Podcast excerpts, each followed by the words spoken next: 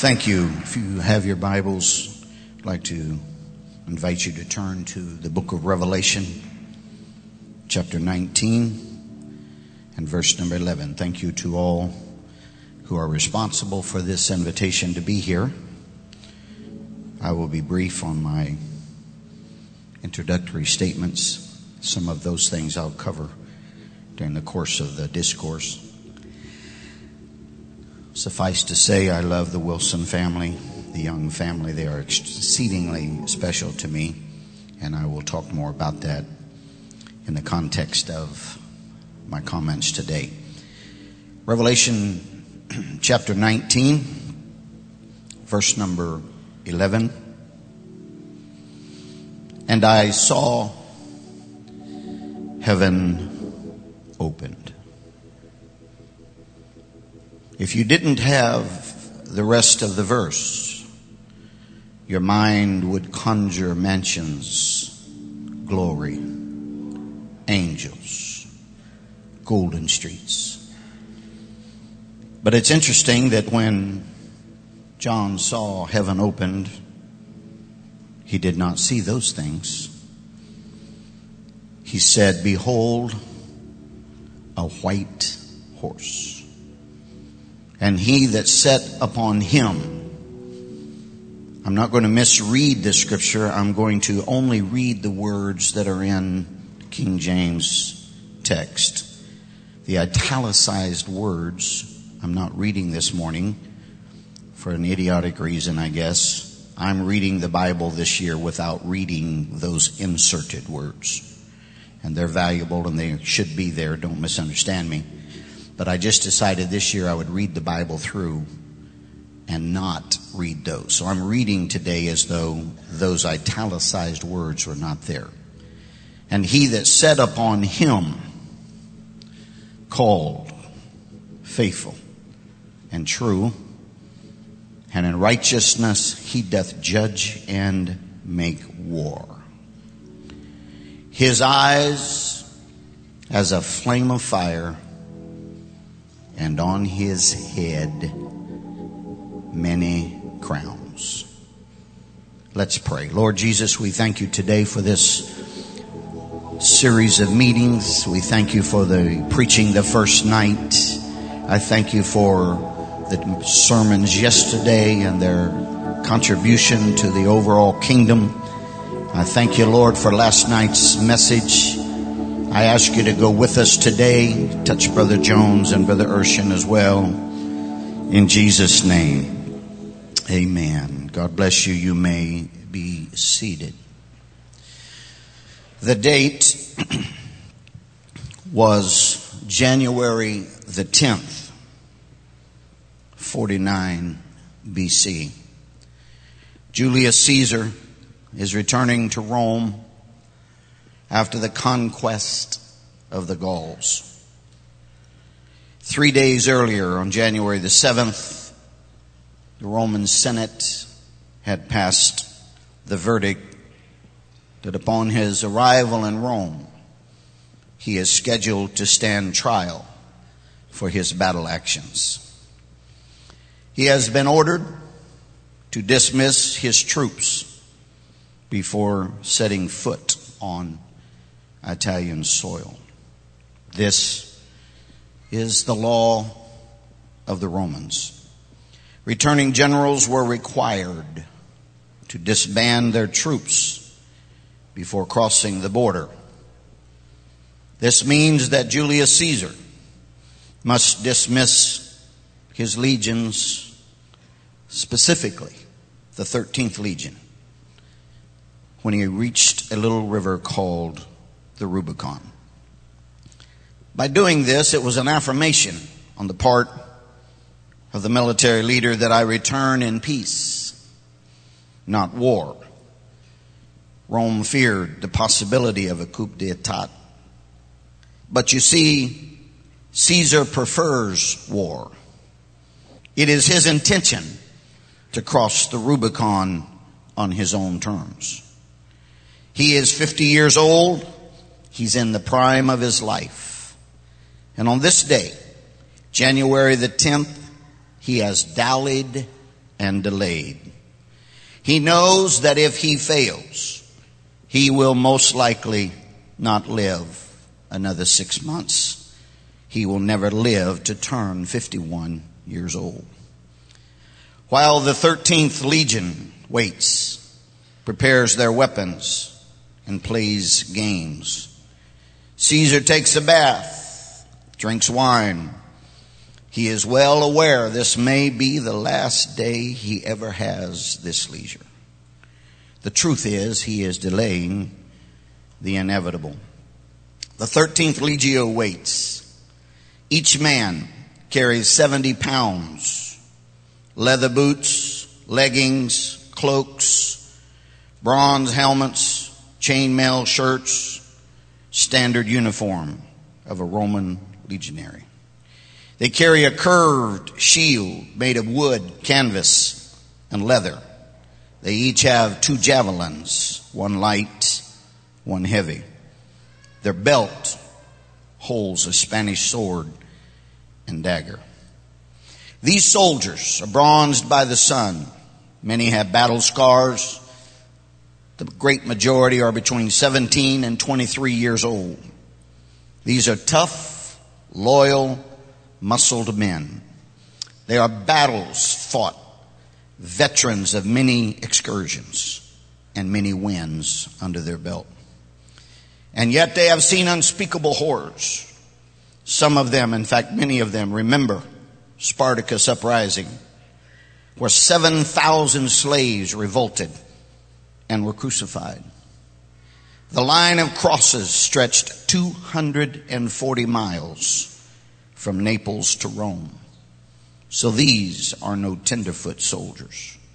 These are battle hardened soldiers who have pledged their lives and their loyalty to Julius Caesar. They admire him they have chosen, if necessary, to die for him.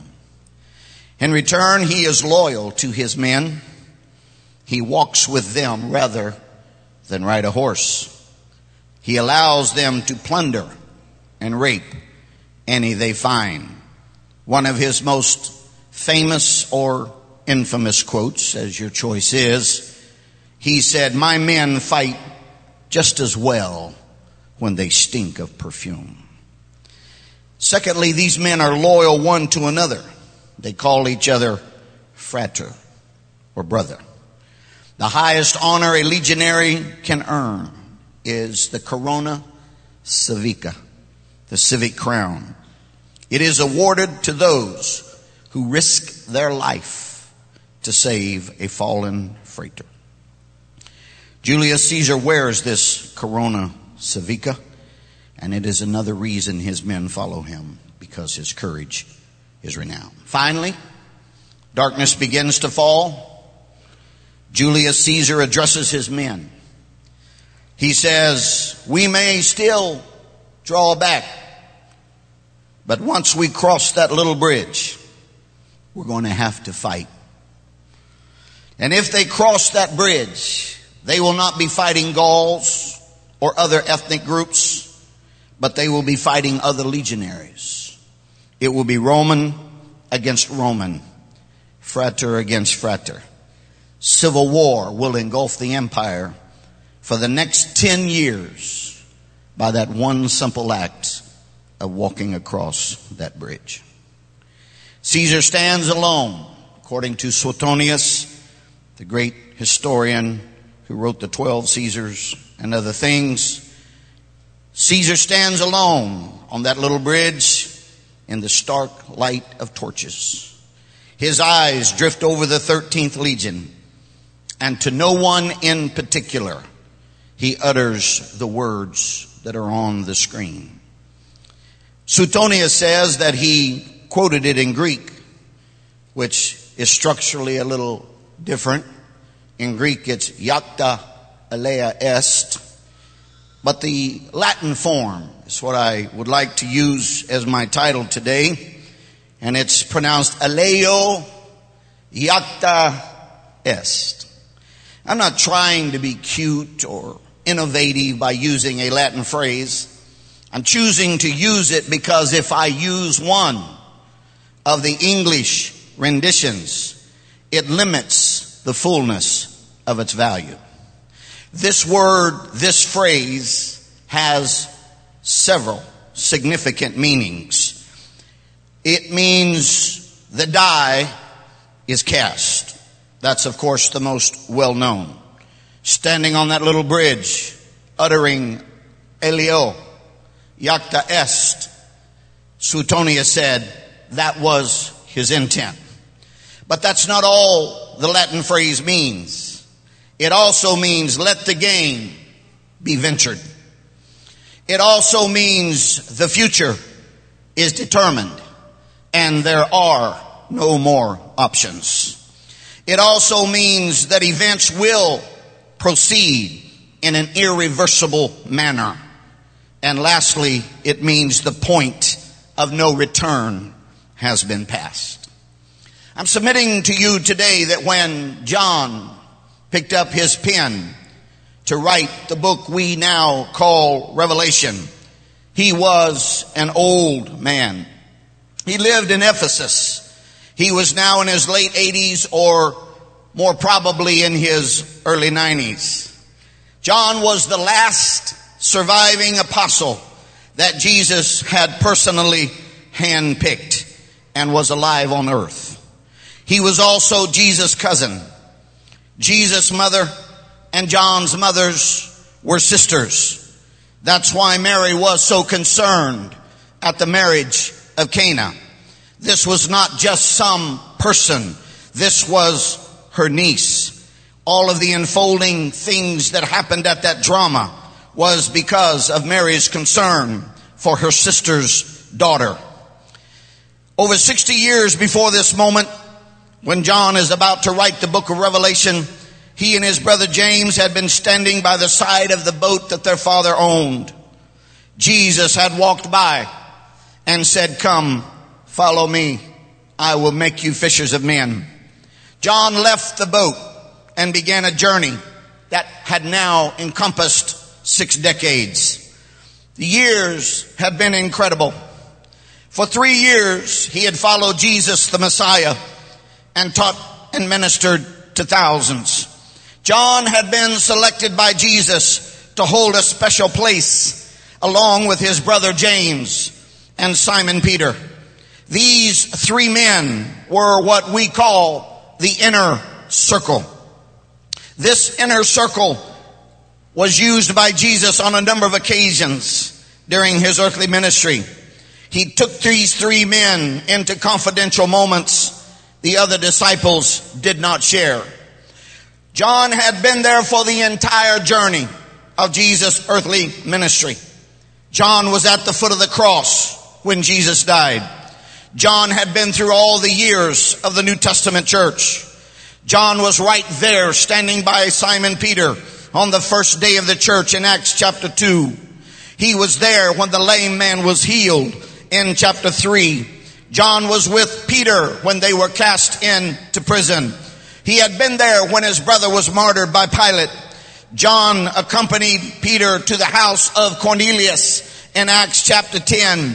John had lived through the destruction of Jerusalem in 70 AD when it is reported by historians that over one million Jews were crucified outside the walls of Jerusalem.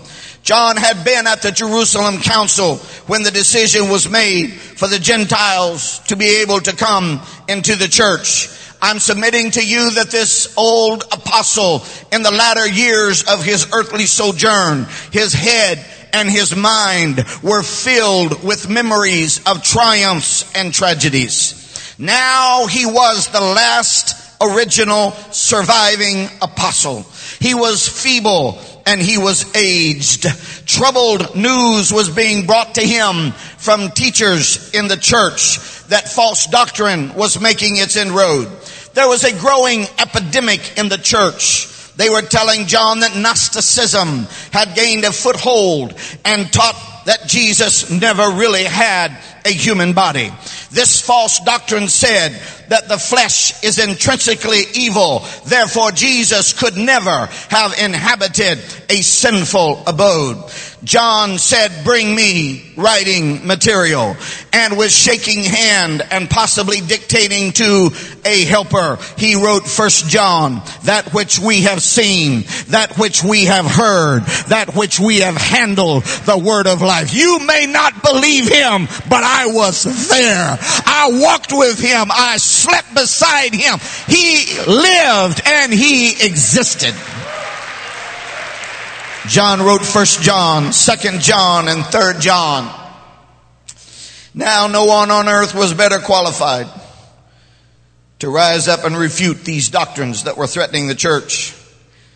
And now the Spirit was moving him to write the final concluding book of Holy Scripture. The book of the future. The book of Revelation. And the old apostle picked up his writing material and began to write. And the text scripture that we read today was penned by the hand or dictated by the voice of this old apostle. I'm submitting to you today that the world that John lived in when he wrote the book of Revelation was a Roman world. It was a world that he saw every day. As he walked throughout the course of his daily intercourse with society, he observed many things. And in the Roman world that he lived, there were many crowns given for many acts of merit and bravery. He lived in a world that was no longer Jewish. Jerusalem was gone. It had been burned and destroyed over 20 years before. There was nothing left of his beloved homeland. Living now in Ephesus as an old man, it is completely a Roman world. Jews have been expelled and scattered in the diaspora. John writes to the world that he lives in. He uses Roman imagery and symbolism to pen the book we call Revelation. When John says what I read to you today, on his head many crowns. John was describing the crowns he saw every day in the marketplace, on the Roman roads, and in the tribunal courtyards. They surrounded him in the world in a daily way. The Roman use of crowns is unique in world history. It is backwards and inverted to our way of thinking. Can I tell you today that the lowest awarded crowns given were crowns made out of gold? When we read in the Bible that we take our crowns of gold and we cast them at his feet in the book of Revelation chapter 4 because we value gold. We see that as some significant act of giving up something that is very valuable. I'm sorry to pop your bubble today, but I came to let you know the truth. And the truth is that in the Roman world, the golden crown was the lowest level crown that a human being could achieve. It was entry level crown. It was not the highest crown at all. They are the basic crown crown given for the most common awards. They are, in the eyes of the Romans, the furthest thing from the gods. They are the farthest thing from anything of value because you have to go deep in the earth to find them. They saw the highest accolades and the highest awards as those things that were nearer to heaven. So I'm submitting to you today that when John penned the statement on his head many crowns. His viewpoint was not what we would take from a Western value system. They are Roman values and it is inverted to our modern thinking. Let me tell you for just a few moments today about these crowns and why they would be on the head of Jesus. One of these crowns was called the Corona Vallaris. It was a gold crown. I'm going to call it the crown of Palisades. As he walked the daily walk throughout the city of Ephesus and possibly other places he had journeyed in the empire, occasionally he would see a Roman soldier and the Roman soldier would have on this golden crown and it was a crown of Palisades. This particular crown was given to a Roman soldier that had protected someone from attack. When the enemy was so close that he had you in his sights and he could literally put his hand on you, the man that came between them, the man that formed a barrier between you and destruction became the man that was awarded the crown of the palisade. The palisade wearing on his head stands for the fact that I stood between someone and destruction. I believe when John saw these crowns in the everyday life that he lived, he saw things in the spirit world that went far beyond the Roman Empire. I have to believe that John saw a soldier one day, maybe at the marketplace, maybe selecting a piece of fruit. Who knows the business that he was doing? But all of a sudden he saw that crown and he didn't think about that Roman soldier, but he thought about his cousin. He thought about his God. He thought about his Lord. And he said, let me tell you something. There would be nobody in heaven at all if it wasn't for the fact that Christ wears the crown of a palisade that he stands between me and my failures. If it wasn't for him, I was down and I never could have got up.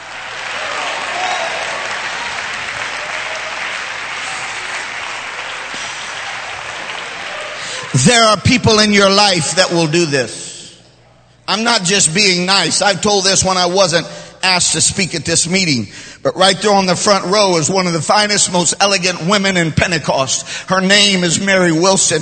Long before Mary Wilson was the elegant lady and, and the bishop's wife here, way back when she was just a young girl and, and she was still a McDonald and finally got married to, to Nathaniel Wilson way back then. From that moment till this, I'm telling you, she has been my friend. She has been one of those people that was a palisade in my life. Not only her, but Brother Wilson as well. Brother Wilson, I want you to know that when other people walked away, Nate Wilson didn't walk away. Nate Wilson was a palisade in my life. When I was so far down, I didn't know if I could get up. And the devil was so close, he was almost touching me. You know what? He was reaching through Nate and Mary Wilson. He was reaching through people that said, you can't do this. They prayed for me. They kept me on my feet. And I'm here today because of the palisade.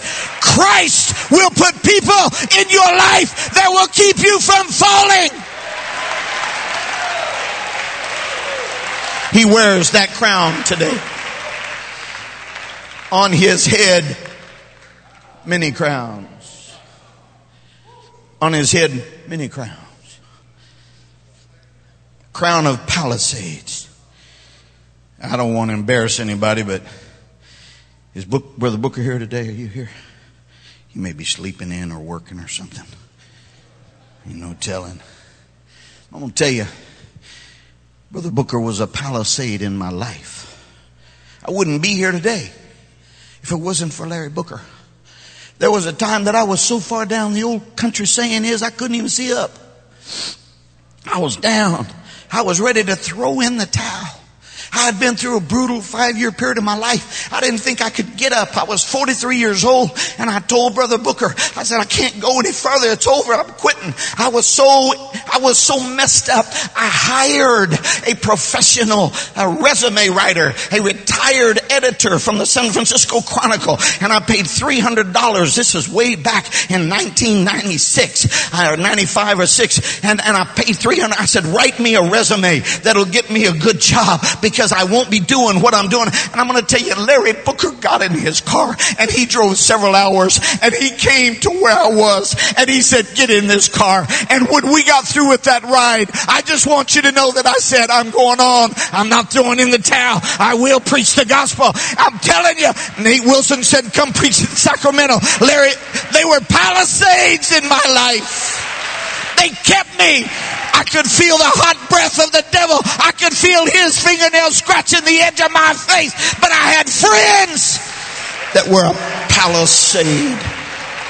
Oh, you better thank God for people that will love you. You better thank God. But nobody does it more than Jesus. he reaches down and John said on his head many crowns and one of them is the crown of the palisade. Why don't you thank him for all those moments that you wanted to quit and he wouldn't let you quit. Please don't act sanctimonious today and like you've never had those moments. Please don't act like you've never felt down and out and didn't know if you could get up. Why don't you thank Him? Thank you, God, for putting a palisade in my life. The devil couldn't reach me. He tried. I was willing to give up, but you put a palisade around me.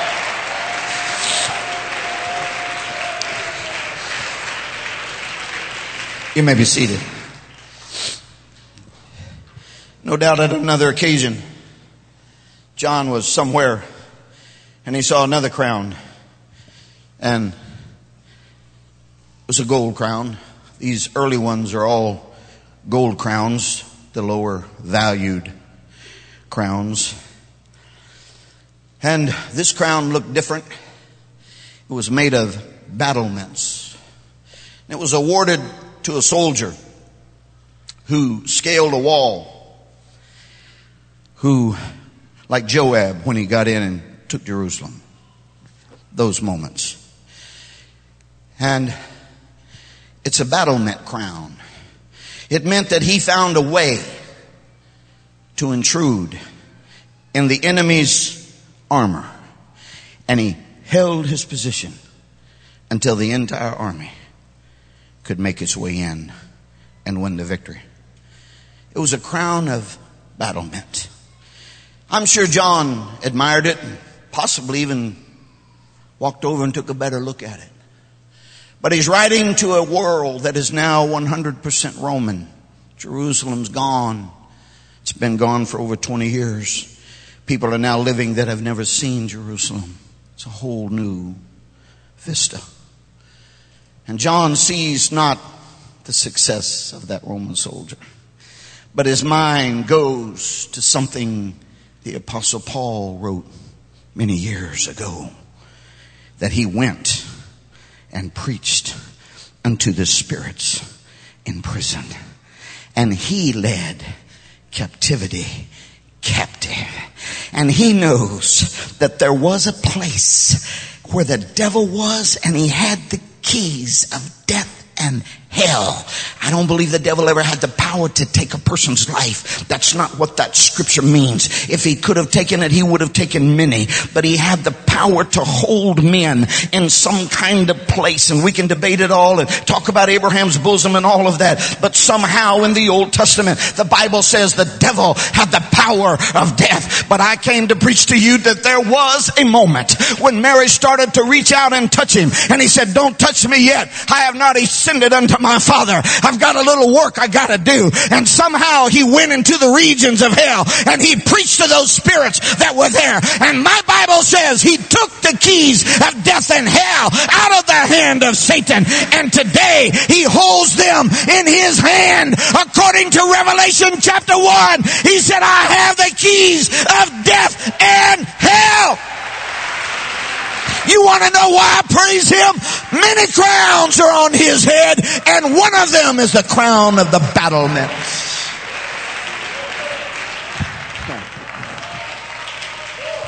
Woo! You may be seated. The old song said, born in a stable. His mother a virgin, raised in a carpenter shop. His people were slaves, his parents were poor. His friends were a lowly lot. His chances in life are very slim. He's expected to be a slave. But the people in darkness saw a light in him and hoped of the freedom he gave. Jesus went into that place and took those keys. And he's standing there today. And we have the privilege of saying, Oh, death, where is thy sting? Oh, grave, where is? You see, he's coming back one of these days. And one of the things you gotta like about Jesus is he's not delegating it. For the Lord himself shall descend from heaven with a shout. He's going to sling a long, lean Galilean leg over the back of a white horse and he's going to ride right down through the sky because he has conquered the devil's territory. We praise him because of the crown on his head. On his head, many crowns.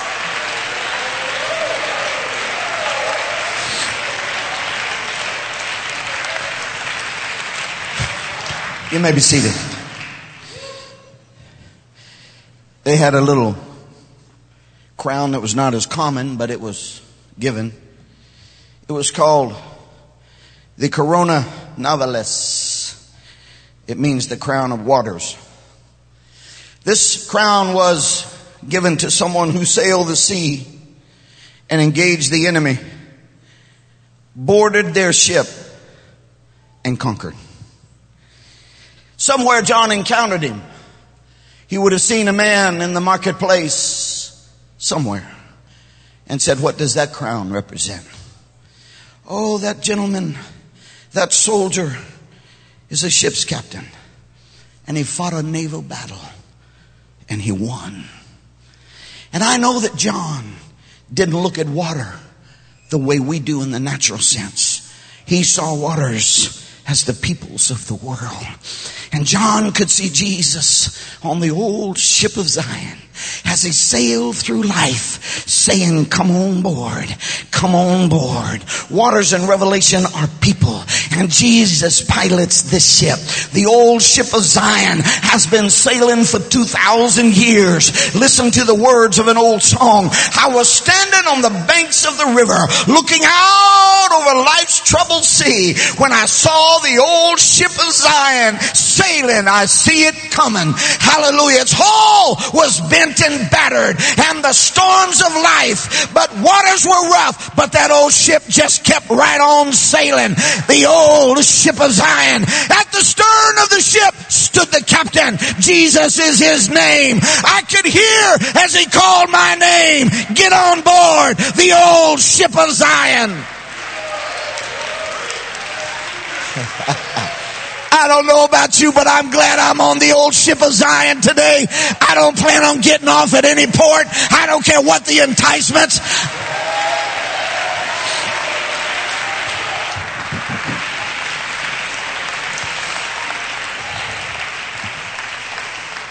Two weeks ago, you may be seated. Two weeks ago, there was a man in South Texas.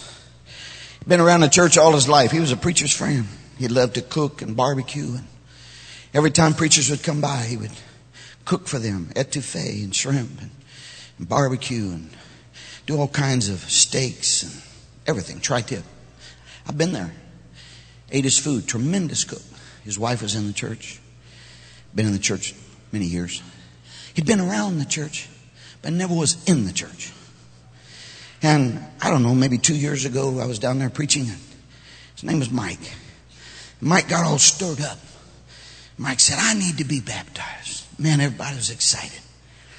Mike got baptized and for about two weeks he was really on fire and then kind of cooled his jets.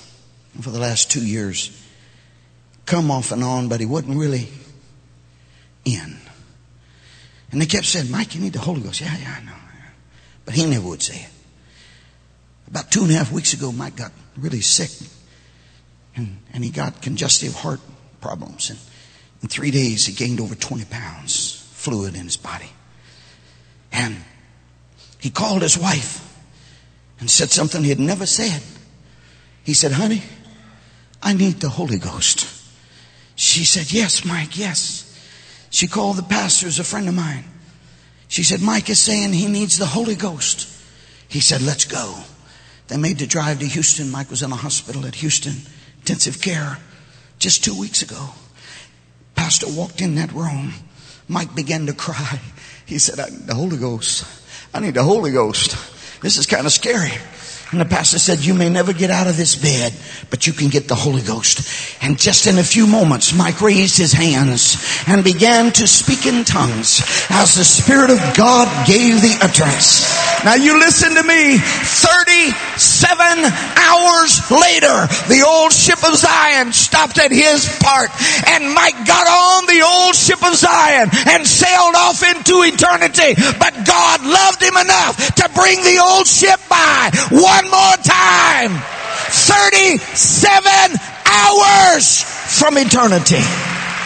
You better believe he wears the crown of many waters on his head today. He wears the crown of palisade. He wears the crown of battlement. He wears the crown of waters. Oh yes, he does. On his head, many crowns.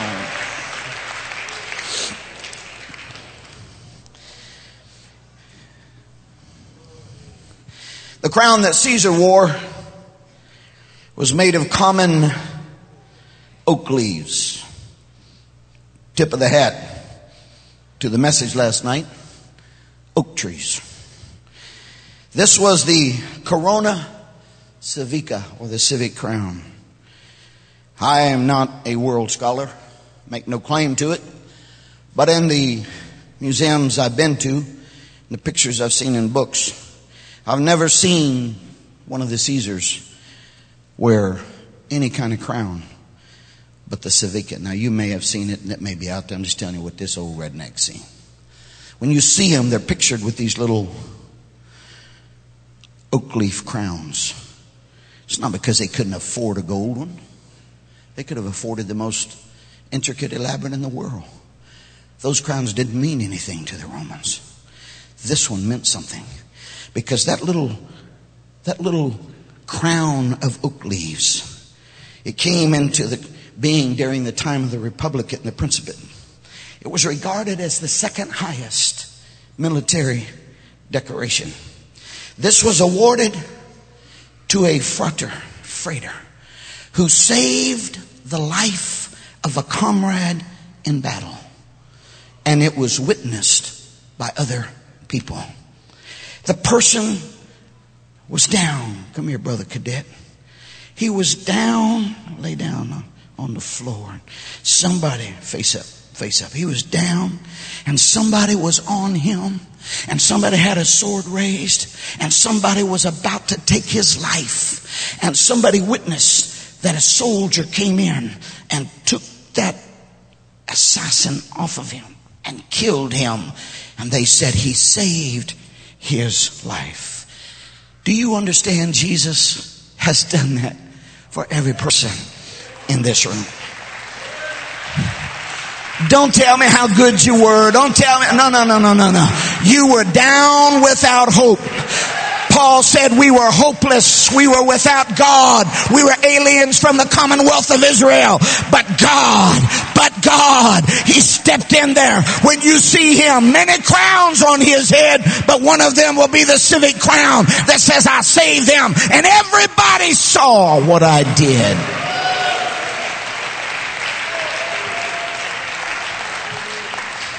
That's why Caesar's legions followed him.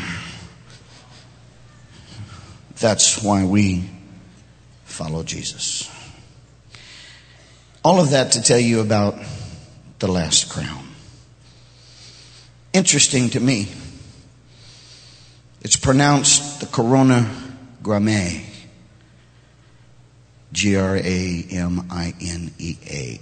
And it's known as the grass crown.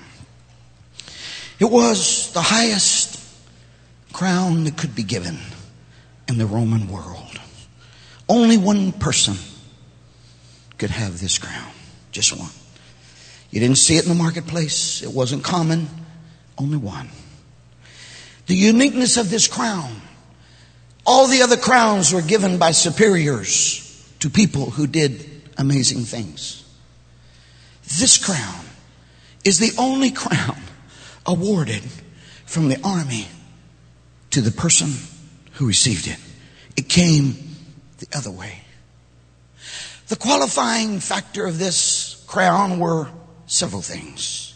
Number one, you had to be the military person in charge. Number two, you had to completely free a besieged or a blockaded army. that was doomed to destruction. But you, by yourself, single-handedly, broke that blockade and broke the besieged army free. And in grateful acknowledgement, those that had been set free reached down on the ground and pulled from the ground a plant where the battle took place. And they formed that plant into a crown and they placed it upon the head of the one that had broken the blockade of the entire army. And they said, because of you, we are free. Because of you, our life has been saved. Think it's a coincidence that Roman soldiers reached down and pulled thorns out of the ground and made a grass crown and placed it on the brow of Jesus Christ. I want to remind you of one thing. Way back in Genesis chapter number three, when the devil made his move, God himself said, I will fight you and we will war. But the first word out of his mouth concerning the ground, the battlefield in Genesis 3:18, he said, "Thorns will come out of this battlefield. It's not an ironic thing that he reached down and they put on his head the crown of Gramia, the crown of thorns. Why don't you lift your hands and mentally put that crown on his brow and say, You are the one that delivered us. You are the only one that could save the whole human race. You're the one that broke the blockade of our beleaguered army.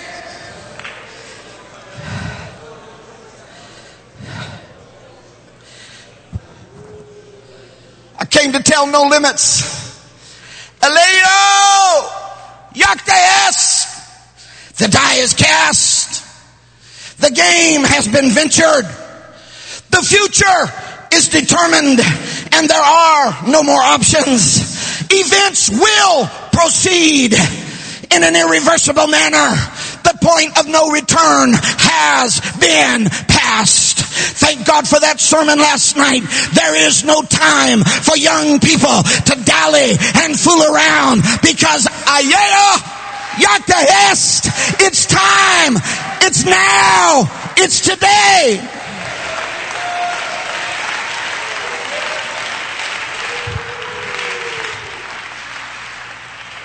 I'm almost finished. Maybe it's here.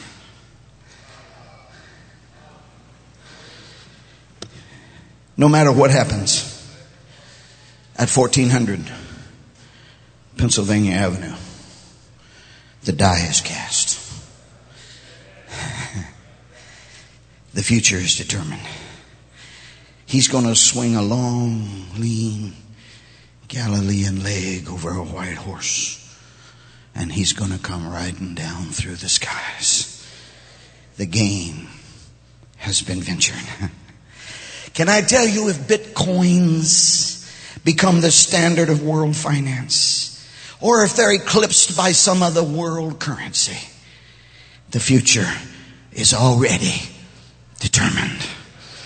The trumpet will sound and the dead will be raised and we shall be changed in the moment, in the twinkling of an eye. There are no more options.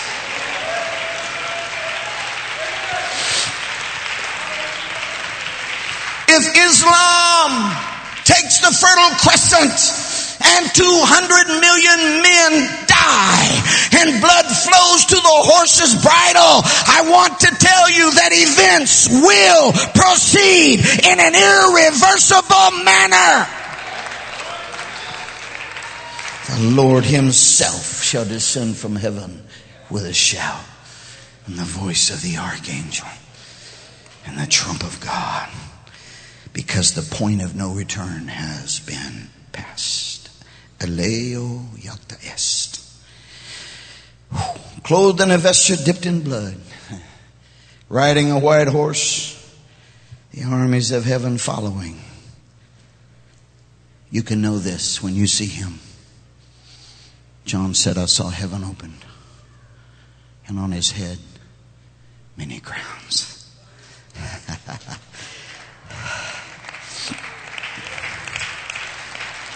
you got to make up your mind that the end is already decided. Am I going to be stupid or am I going to be smart? A couple of weeks ago, they had a wreck on Interstate 5, a few miles south of us. 18 wheeler got tangled up with a car.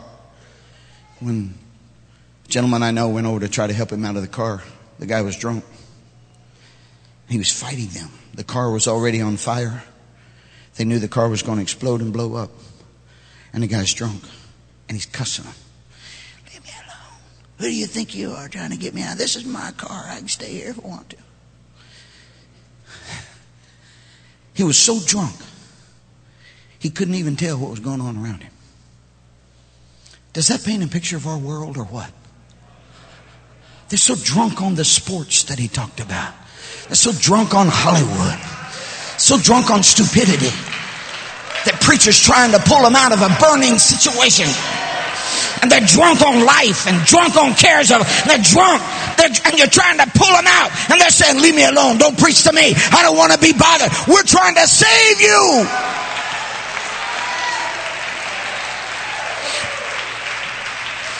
They pulled him out, put him on a gurney, put him in the ambulance, and send him to the hospital. He was still cussing them when he left. That's how people get caught up. I close. May of 2004,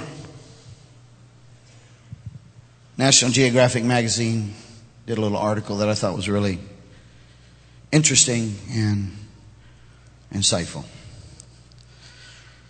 Along with the article was, of course, their usual very vivid photographs. This article described an attack on a moose by some Alaskan wolves. A pack of six wolves had attacked the moose a week earlier. They were unable to bring it down for the kill, but they just continued their relentless chase for seven days. The young bull had been attacked and wounded. He had a deep gash to his right thigh and for all week had bled into the snow, limped along with the pack of wolves in stealthy pursuit. Even though the wounded moose was still dangerous, as he lashed out with his hooves and his antlers, killing this moose would be the ultimate payoff for the pack.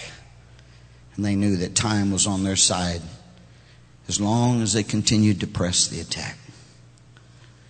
The wolves being much smaller, less mass than the moose, they knew how to teamwork a lone victim.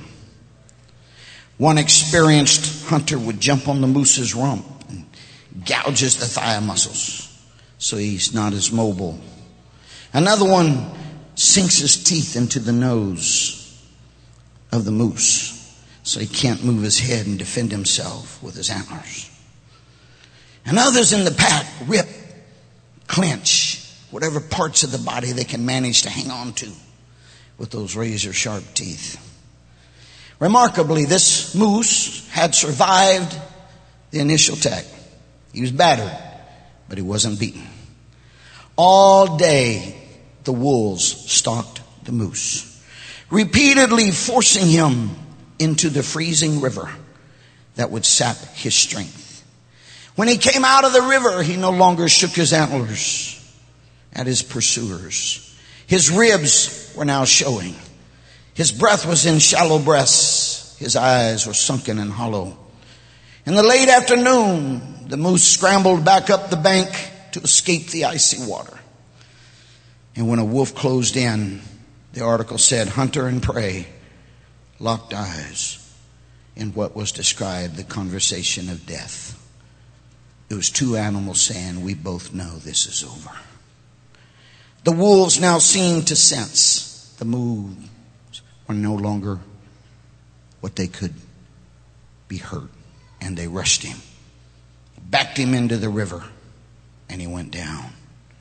Two wolves pulled him out into the shallow water. They began to eat. Bears came. One line in that story stuck out to me. It said, a week earlier, it had all began with an act of isolation.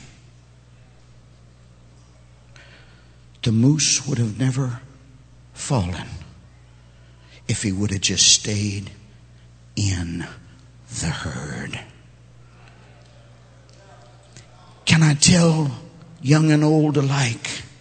He can't get you if you'll just stay in the middle of the church.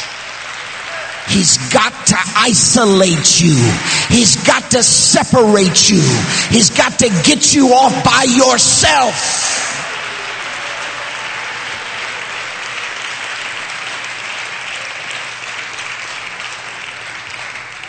Pastor Young, would you come up to the keyboard?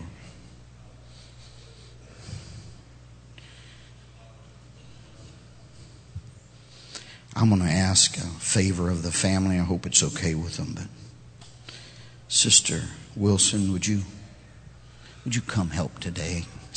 Brother Wilson, would you come come with her? And uh, Sister Young, are you in?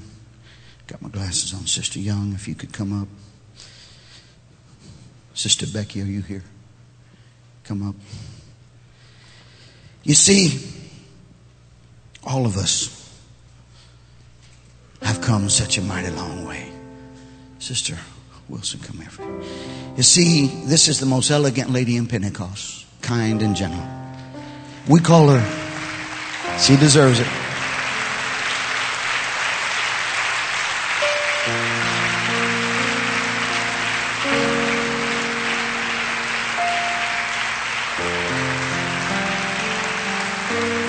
But today I'm I'm reaching back to when she wasn't Sister Wilson, when she was married in South Modesto with Brother Rhodey and your mom and your daddy. And Joy was there, and Priscilla was there, and all your sisters and brother Mackie was there, mean as ever was. And it was you and your family. Brother Wilson, men just don't do what you've done. You have been such an incredible achievement. But right now, I want to reach back to Kerman when you were that young teenage boy he was talking about. And you know how you got from South Modesto to here? It was many crowns on his head that brought you from there to here. And that's what got that little guy from Kerman to the bishop that he is, to the books you've written, the universe, all this magnificent stuff you're doing. It's because I saw heaven open and on his head many crowns. That's why you're here today. I thought of some of the people that are here. Is Brother King here? Are you here? Johnny King, are you here? Raise your hand. I won't make you come. There he is.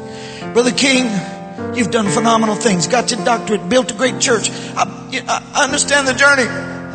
But when they begin to sing, would you go back to that night when your daddy came in drunk during Verbal Beings revival and your dad had not been sober for 18 months. He had been on one long drunk.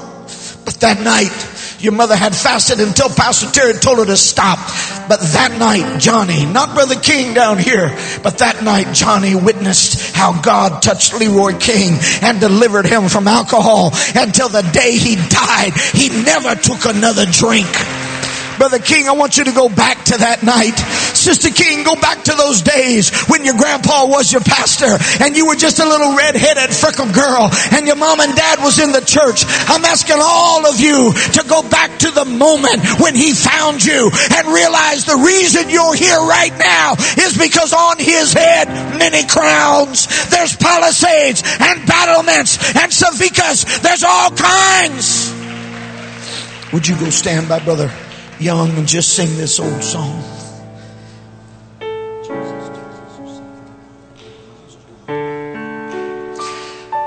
I wonder if you just Sing an old chorus with me.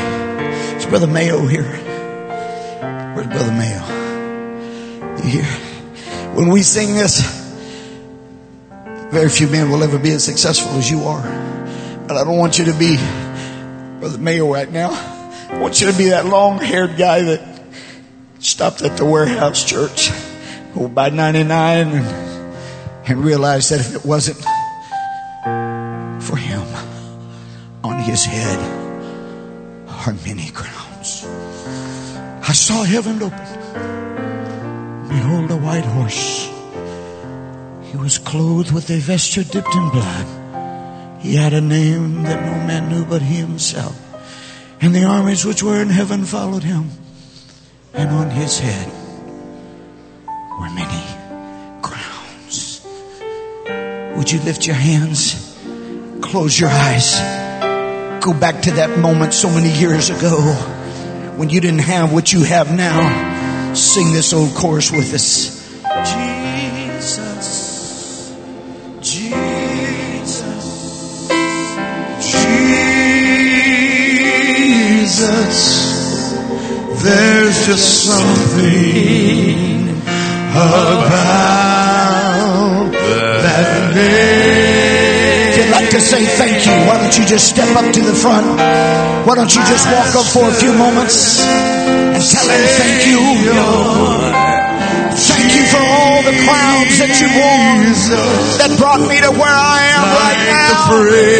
I wouldn't be here today if it weren't for the the crowns.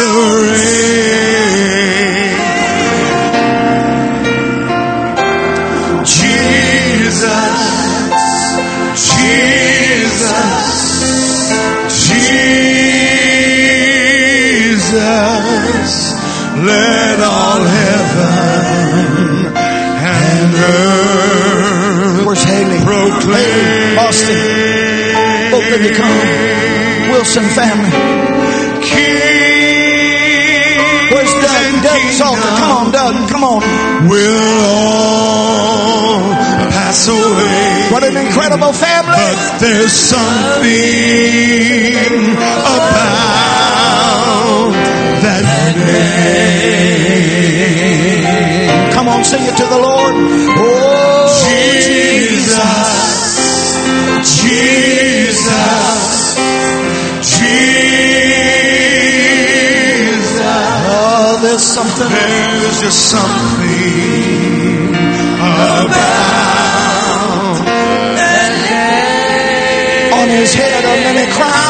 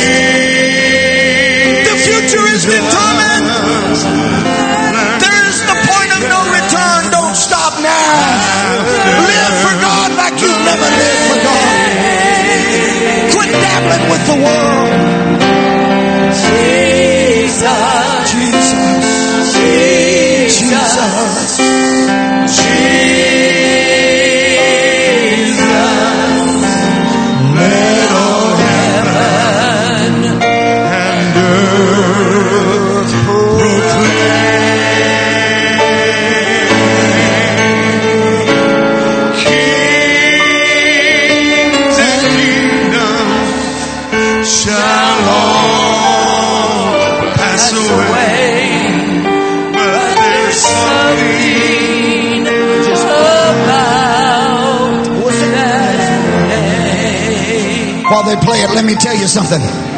Don't ever be ashamed to go to the house of God and worship Him. Because Jesus is what it's all about. It does no good to expand a kingdom if we don't expand it in the name of Jesus.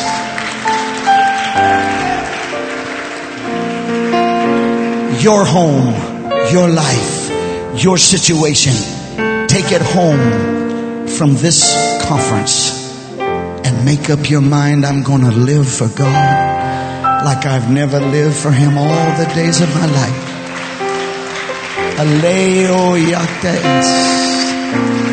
Would you close your eyes and sing it with the Wilson Young family one more time? Jesus. Yes, yes, yes. Jesus.